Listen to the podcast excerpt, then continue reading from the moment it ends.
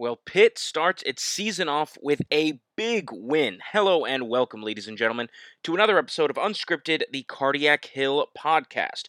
I'm your host, Corey Cohen. In this episode, we're going to be talking about Pitt's gigantic win, 55-0 over Austin Peay, and what that means, what we saw from the game, and what it means for this team, and what we should expect to see moving forward as the Panthers prepare for their game next week against Syracuse. Let's start with the game. First, on a macro sense, and a macro scale, this is a big win for Pitt. And I know that sounds weird because they beat a team from the Ohio Valley Conference. They beat Austin Peay, a team a lot of people haven't heard of. But for Pitt, this is big. Pitt normally struggles in these kinds of games. And Pat Narduzzi talked about it in his post-game press conference. He said, yeah, normally, he didn't want to say play down, but he said normally, we make these games close. Games against, again, what he wouldn't say, but lesser opponents, inferior opponents. You talk about the game against Eastern Michigan in the bowl game last year. You talk about Delaware nearly losing to the Blue Hens last year, struggling against Ohio last year, and before that, they nearly lost to Youngstown State a few years ago. Pitt always seems to struggle in these games because they sort of play down to lesser opponents. It goes the other way, where they play up to top opponents. That's how they beat Penn State when Penn State could have gone to the college football playoff. It's how they beat Clemson, who went on to win the national championship. It's how they beat number 2 Miami. It's how they beat West Virginia back in the day. You know, that's how Pitt does it. They play up to good opponents, and they play down to weaker opponents. And Austin Peay is certainly a weaker opponent. So while, yes, this is a typical win most of time, most people looking on ESPN or CBS Sports, you're scrolling through and you see the score, who cares? It's Austin Peay. But if you're a Pitt fan, and if you're listening to this, I assume you are, this is a big deal, a big win, because Pitt struggles with these games, and they didn't struggle in the slightest on Saturday. Not in the slightest. There was not a single unit in that first half, and I'm really mostly going to talk about the first half because they pulled the starters at halftime, and so we didn't really see much from the first team in the second half. But in the first half, there really wasn't a weak spot. They didn't let Austin Peay get into the game at all. And they just kept jamming it down their throats, and they showed that Pitt is a powerful team. They are much more powerful than Austin Peay, and they're not going to play down to an opponent that seems weaker. They're going to just keep going at it, and they're going to play their best game week in and week out. And that level of discipline and that level of consistency that we normally don't see from the Pitt Panthers. So that's huge. And Narduzzi said after the game that he wanted his team to make a statement. And that's what they did. They made a statement. He wanted to show Pitt fans. He wanted to show people covering the team. He wanted to show the national audience. He wanted to show that this Pitt team is different from teams in the past. That this is not a team that's going to play down to weaker opponents. This is a team that when you play a team that you should beat, you're going to beat them, and you're going to beat them by a lot. Now, we'll see if that carries over, again, just next week against Syracuse. That's a team the Pitt should beat, and we'll see if they actually do. But this is a game the Pitt should have won, and should have won big, and they won huge. And so that's a really optimistic sign if you're a Pitt fan and you've seen a lot of Pitt and know that this is not normally how things go, that normally these kinds of games are more of a struggle than you would hope.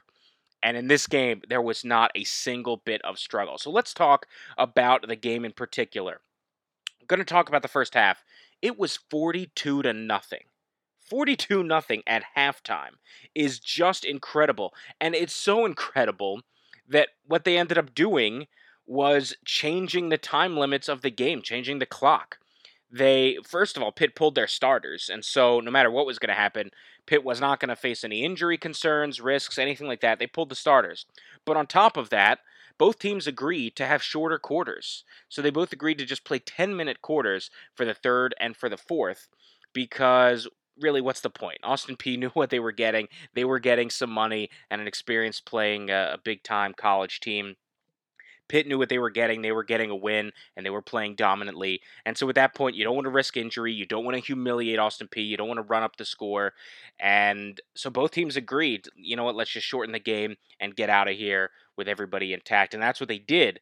And the fact that that they did that, that Pitt got to the position where their opponent agreed, hey, let's make this game shorter because it's getting out of hand.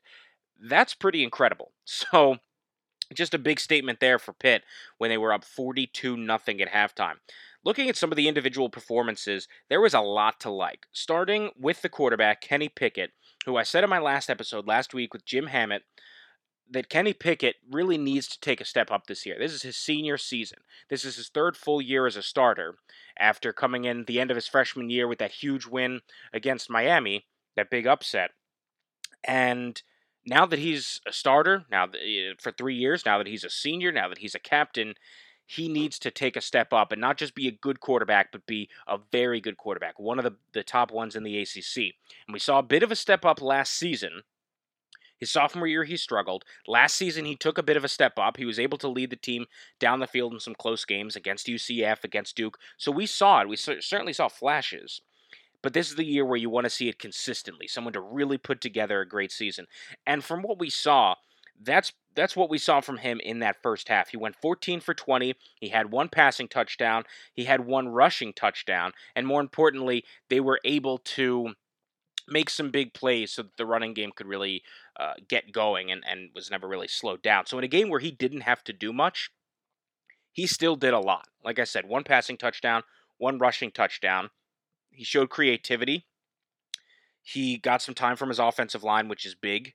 And he didn't just go to the first guy that he saw, the guy that the play was designed for. That was a problem that we saw with him, particularly his sophomore year. And a lot of that was because the offensive line wasn't particularly good. And so he didn't really have any time. He just went to the wide receiver or the tight end that the play was designed for. He went for his first option, and that was it because he didn't have time. This time we saw that he was able to be a bit more creative, and he was able to really be a general out there. So that's a big start for Kenny Pickett. Again, it's a weak opponent. We'll see what happens next week, but certainly a promising start for Kenny Pickett to go out and have a top senior year. Next unit, the running backs, and this unit looked absolutely stacked. You're talking about five guys who all had an impressive day and all look like they can contribute moving ahead in this season. So let's just talk about these guys because you've got a lot of talented guys, and most of them are pretty young, too. So, first, Vincent Davis. He had 2 touchdowns on the ground. Vincent Davis, who was a freshman last year, showed some excitement. Seems like a guy who can really come in, change the pace a little bit. He's small, but he can get a lot done. And he had 2 rushing touchdowns in that game. And so, a big day for him. And he's just a sophomore now. Then you've got Todd Sibley, who had sort of an interesting day. He had 2 touchdowns, and yet he only had 2 yards rushing total, which is kind of amazing because in a lot of these cases, Pitt was able to get down to the 1-yard line, the 2-yard line, and then just punch it in for the touchdown. That's why Kenny Pickett only had 1 touchdown pass, was because almost all these touchdowns, Pitt was able to run it in because they got so close to the end zone.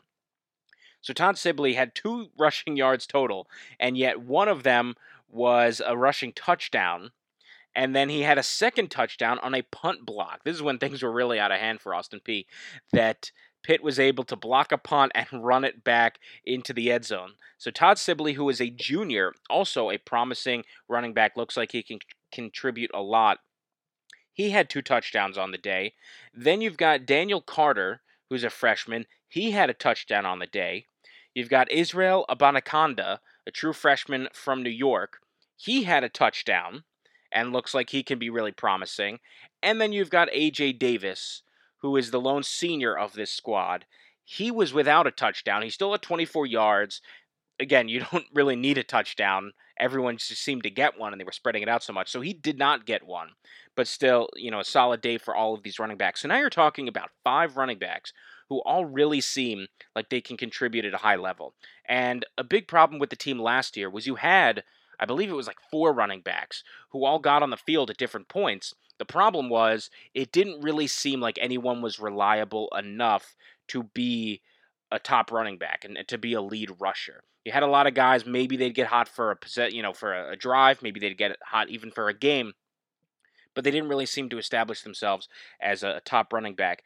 And so far, again, it's very early, and we'll see, but so far, This seems like an embarrassment of riches. You've got five guys who all seem, at the very least, competent and some potential breakout stars here. Again, Pitt is known for its running backs, going back from Tony Dorsett, and most recently James Conner, and everyone in between. And so now you're talking about five guys, one senior, one junior, a sophomore, and two freshmen, all who can contribute at a high level. And we'll see what comes of it. I have no clue who is going to be the main person, because on the depth chart, it's not really clear. It wasn't really clear in this game against Austin Peay. So we'll really see against Syracuse how they decide to go. And it very well may just be whoever has the hot hand. And if one running back doesn't have it, they'll sit, and then another running back will come in. And if they've got it, they're just going to keep on going. But the beauty is that with five running backs, you've got all these options. So if someone just isn't having a good day, if they don't stack up particularly well against a certain team, if Vincent Davis being smaller doesn't stack up well against a really big defensive line, and he can't seem to get through them, then you toss in another running back, and you just see what works. You see what sticks. And there's not really one starting running back at the moment, and it seems like they'll just go with the hot hand. And so now you have that depth to really be able to see, okay, who is it who's going to have that hot hand? So pretty exciting unit there for the Panthers, that you've got five guys who all look like they can contribute, and it should be a pretty interesting backfield coming up this fall. And then you take a look at the wide receivers. Again, they didn't have too much to do, because Kenny Pickett had 14 completions in the first half. Most of this was running, that the way this offense worked. But you look at the wide receivers, and a couple takeaways. First of all, Jordan Addison, true freshman, he was on everyone's watch list as sort of a guy to look out for. He's going to be the person that they're really going to try to target and to get involved with the offense and to maybe be creative and things like that, to become a top-level freshman wide receiver. I know last week with Jim Hammond, we talked about how maybe he's the next Tyler Boyd. Not quite to the same level, but Pitt hasn't had a breakout freshman wide receiver since Tyler Boyd, and maybe Jordan Addison could be that. He had 7 receptions, the most targets from Kenny Pickett, and so that certainly seems to be something where, moving forward, Jordan Addison is going to be extremely involved in the offense. Then on top of that, you've got Shockey Jacques-Louis, who only had 1 reception, but it was a bomb. It was a 68-yard pass right on the money, and a great catch from Shockey Jacques-Louis. So you can sort of see him playing that Deshaun Jackson sort of a role, just that deep threat guy who maybe he's not involved in every single play, but every now and again, he can just burn you, and he can have a long completion and really move the ball down the field when you need it to happen. So it seems like you've got a sort of nice core here. And then you can't forget DJ Turner, who is this transfer from Maryland. He joined the team about 2 weeks ago, and because Maryland isn't playing, well, they might now. We'll see what's going on with the Big Ten. But when the Big Ten was not going to be playing a season, DJ Turner transferred, and he was able to play immediately for the Panthers. He transferred from Maryland, and this is a huge transfer. I mean, at the time, this came out of nowhere, and everyone said, oh, wow, this could be, he could really be a contributor. And he got a touchdown in his first game with the Panthers. Kenny Pickett's 1 touchdown pass was to DJ Turner. So you've got an experienced wide receiver who you can trust in DJ Turner. You've got Jordan Addison, who, you know, can really do some exciting things, and interested to see what he's able to put together. And then Shockey Jacques-Louis, as long as he can stay healthy, seems like he can be a great wide receiver, and obviously a deep threat, and can really make some explosive plays. So the wide receiver core seems like it's got a lot going on. On top of that, I mentioned the offensive line. They were able to protect Kenny Pickett. And then you take a look at the defense. I won't go unit by unit, but the defense was stellar. I mean, you just look at the scoreline. They did not allow a single point to this Austin Peay football team. Paris Ford had a huge day, again, in just that first half, but he blew up 1 play. He had an interception in another. Paris Ford looks exactly like you would expect and hope from a guy who was phenomenal last season and is back for 1 more year to really wreak havoc. Paris Ford should be one of the top defensive players in the ACC. He certainly looked like it on Saturday, and so that whole defense looked phenomenal. And when you look at the totality of this team and of what we saw in this game, my big takeaway is that this really feels like the Pat Narduzzi signature team that he has been working towards. this seems like everything that Pat Narduzzi has wanted, he's finally got in a football team. Now, it's unfortunate that the season he's got it is a season that's happening in a pandemic where you don't have all your players. For instance, they didn't have Taysier Mack out there, another wide receiver who should be very good with this team. They were missing a couple other guys. They were missing their tight end, Lucas Kroll, and they were able to do all without that. And the hope is that they'll be there this coming weekend and moving forward. But in a season that it seems pretty unfortunate, and the schedule got a lot tougher when they had to change things around, and you don't have the divisions where you can win a weaker division like the Coastal now to get into the ACC Championship, it's a lot tougher this year, and it's unfortunate that this is the season that Narduzzi seems to have really been putting it all together and working towards.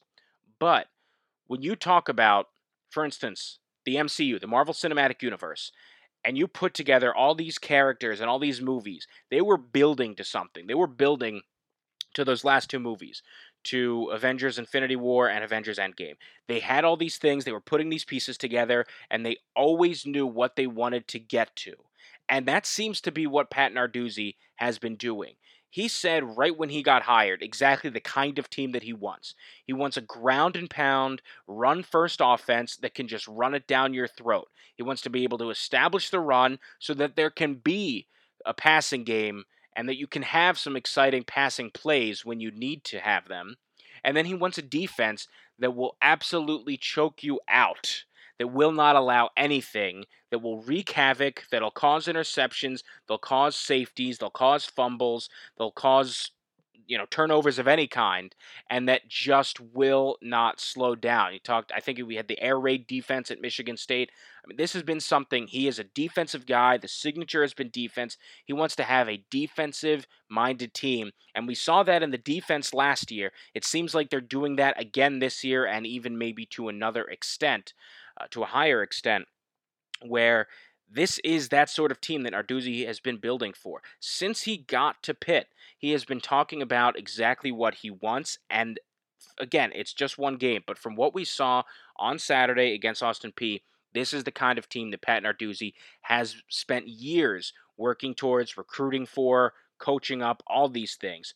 This is the team that is actually shaped like he wants it to be. When he got to Pitt, the defensive cupboard was pretty bare. Paul Chryst and his administration did not really do too well when it came to recruiting on the defensive end and coaching them up.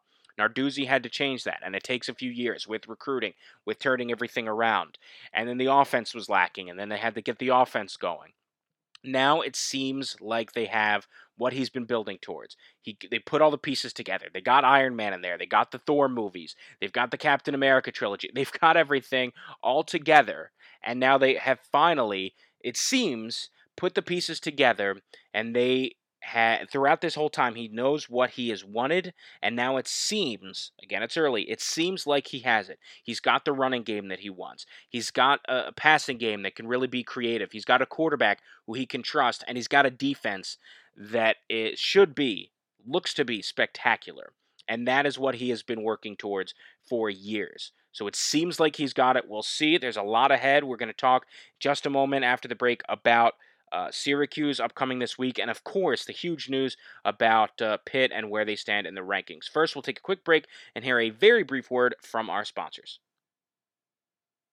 Okay, we are back. Before we talk about the Syracuse game, Pitt got ranked. Pitt is number 25 in the nation. Now, small caveat, there's no Big Ten playing. There is no Pac-12 playing. And so the pickings, a little bit slim, but still, this is a big accomplishment for Pitt to be ranked in the top 25 because, as we all know, that does not happen too often. And so for the teams that are playing, you're talking ACC, SEC, Big 12, and the American Athletic Conference, and then a couple independents. Appalachian State, I believe, was ranked. BYU is independent, Army, stuff like that. So you put it all together, and yes, there are fewer teams than there normally are, and yes, if all the teams were playing, if Ohio State was playing and all that, Pitt wouldn't be ranked, but they're ranked. And for now, you just take that as an accomplishment for what it is. Pitt is ranked number 25 in the nation. They finished just ahead of Baylor and West Virginia, I might add. They finished just behind Appalachian State and Kentucky are the two teams above them. We'll see what happens if Pitt can beat Syracuse this weekend. But even with all the caveats, Pitt being ranked, still a pretty nice moment for the program. And you'll see. I mean, the part of what's interesting about college football is the preseason rankings carry so much weight, and more weight than they really should. Because what ends up happening is they rank these teams preseason, and then you just move teams around. So you can have a team who you rank number one to start the season, and they lose their first game, and then maybe you drop them to 8. You know, maybe it was a tough... Okay, so you drop them to 8. And then they lose their second game. And then maybe you drop them to 18, or you drop them to 20. But that means you've got a team that starts 0-2, and they're still ranked just because people expected them to be good, because they ranked them well in the preseason, because they were good last year. And that's really what ends up happening, is teams tend to just be moved up or down based on their previous ranking and then what they did that last weekend. So what that really means is, you know, at the top, you see, okay, if Clemson loses a game, they drop a couple slots. If Clemson's number 2 and they win, then they move up. But what it means for a team like Pitt is that once you get into the rankings, as long as you keep winning, you're going to keep climbing, because any team that's above you that loses a game when you win, you're going to leapfrog them. There's no way that, again, teams in the same realm. So you're obviously not going to leapfrog Clemson if they lose. But you talk about Appalachian State, Kentucky, Army, BYU, Virginia Tech, the teams that are above Pitt. If Pitt wins this weekend and any of those teams lose, Pitt will most likely jump ahead of them. And so because of just the way that things work and how people tend to vote, they look at their ballot from the last week, then they see what happened that weekend, and then they adjust accordingly. So now that Pitt is in the rankings and everyone sees them there, it's part of a self-fulfilling prophecy. If they win, they will not fall out of the rankings. If you are a team on the edge, 22, 23, 24, 25, and you lose, you're out. No question about it. Doesn't matter who you lost to, you're out of the rankings. But if you win, you're going to stay there. And in all likelihood, you'll keep climbing up because teams above you will lose. And ultimately, unless a team has a gigantic win that's outside of the top 25, it's tough to get in there. Baylor, West Virginia, Georgia Tech, TCU, unless it's a gigantic win, they're not really going to leapfrog you, because too often a lot of these voters don't really wait by the win. They just want to see, did you win or did you lose? And then they work it all out later. So a lot of caveats, but the fact that Pitt is ranked in the top 25 is good news for this Panthers program. And if they win, they're going to keep rising, and they'll certainly stay in the rankings. Let's talk about next week. Syracuse at home, 12 o'clock on Saturday. And this game, I think, is going to be close. Now, on paper, it shouldn't be close, because you look at Pitt, and they won 55-0 this past weekend.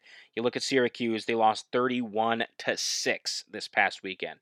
The Orange struggled last year. They played a North Carolina team, a very good North Carolina team, I should add, a ranked North Carolina team, and they just dominated Syracuse. Syracuse did not look good, but it's just one game.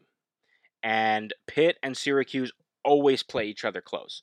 Always. Whether it's a game where both teams score in the 70s, or it's a game that Aaron Donald has to single-handedly win on defense, whatever it is, these teams always play each other close. It really feels like a rivalry on paper, even though no one actually has that rivalry in their hearts. But just because you play them every single year, and every single year it seems to be close. And you take a look at the opening odds. Pitt opened as a 21-point favorite. A 21-point favorite. I think against Austin Peay, they were maybe a 28-point favorite. And you're talking about a difference between a team from the Ohio Valley Conference and a team that plays Pitt close every single year. There is no way that Pitt should be a 21-point favorite. Now, maybe I'm wrong, and maybe Pitt will get that. And if you're listening to this and you bet Pitt against the spread, and Pitt wins by 4 touchdowns, then... you know, I'll eat crow. You know, I'd be happy to be wrong. But with the way that Pitt and Syracuse play each other every year, and the way that Pitt, and again, this past week, Pat Narduzzi wanted to make a statement, so we'll see. But Pitt tends to not win blowouts. They tend to either win close games or they lose close games. And that's been the case for many years. It's certainly been the case under Pat Narduzzi. And while he's looking to change that perception, and he accomplished the goal against Austin Peay, I'm still not convinced. I think they will probably win against Syracuse. They absolutely should win against Syracuse. But do not bet Pitt against the spread. Do not bank that they will win by more than 3 touchdowns, because I really just don't see it. Pitt is a good team. I think they'll win. And there's a lot to see because, again, against Austin Peay, you don't really know what is real and what is just a poor opponent. Syracuse, while Pitt should beat them, they're not a poor opponent. This is another ACC team, and whatever we see against the Orange, we'll be able to take that as observers of this team and say, okay, this person is good, this unit is good, this unit is bad, because Syracuse is a legitimate ACC program, even if this might be a bit of a down year for them or down couple years. But Syracuse is not Austin Peay, so I don't think this game will be a blowout. We will be able to find out a lot more about this Panthers team with this Syracuse game. I think it'll be close. I think it should be good. I just think that 21-point spread is nuts. Now, granted, I thought even 28-point spread or whatever it was against Austin Peay was a little bit nuts because I assumed Pitt would play down to an inferior opponent. They didn't. And so that's sort of the same thinking here against Syracuse. I just think it's a bit of a different story when you're talking about Austin Peay and Syracuse. Syracuse, while, yes, on paper, everything, it's inferior to Pitt this season, this is a program that's about even with Pitt year in, year out. Pitt often will get the better of the Orange, which is what part of why I think they're going to win.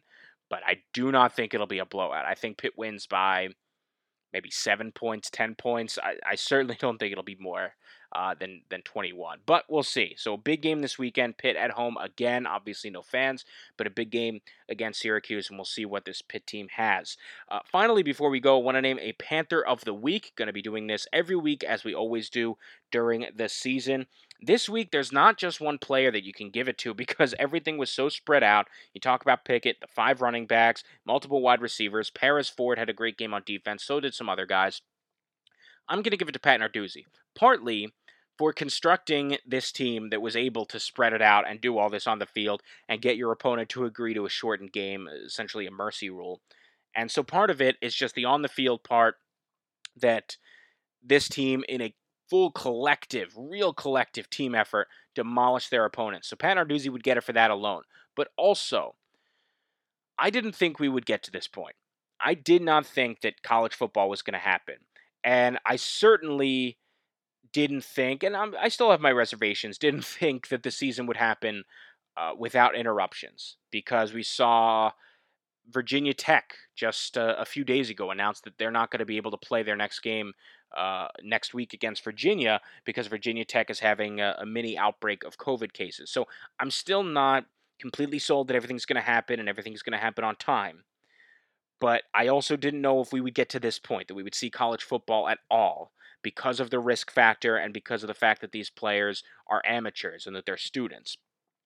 The fact that they got here, the fact that they did not have an outbreak of COVID cases, which even though these people are young, these players, even though they're young, they're strong, that does not mean all too much when it comes to a disease that is this harmful and this random, frankly, because there are a lot of young, healthy people who get really sick, just like there are some older people who end up being able to make it through this. You just don't know who it's going to affect, and whether it's fatal or it just causes some lifelong effects, we still don't know.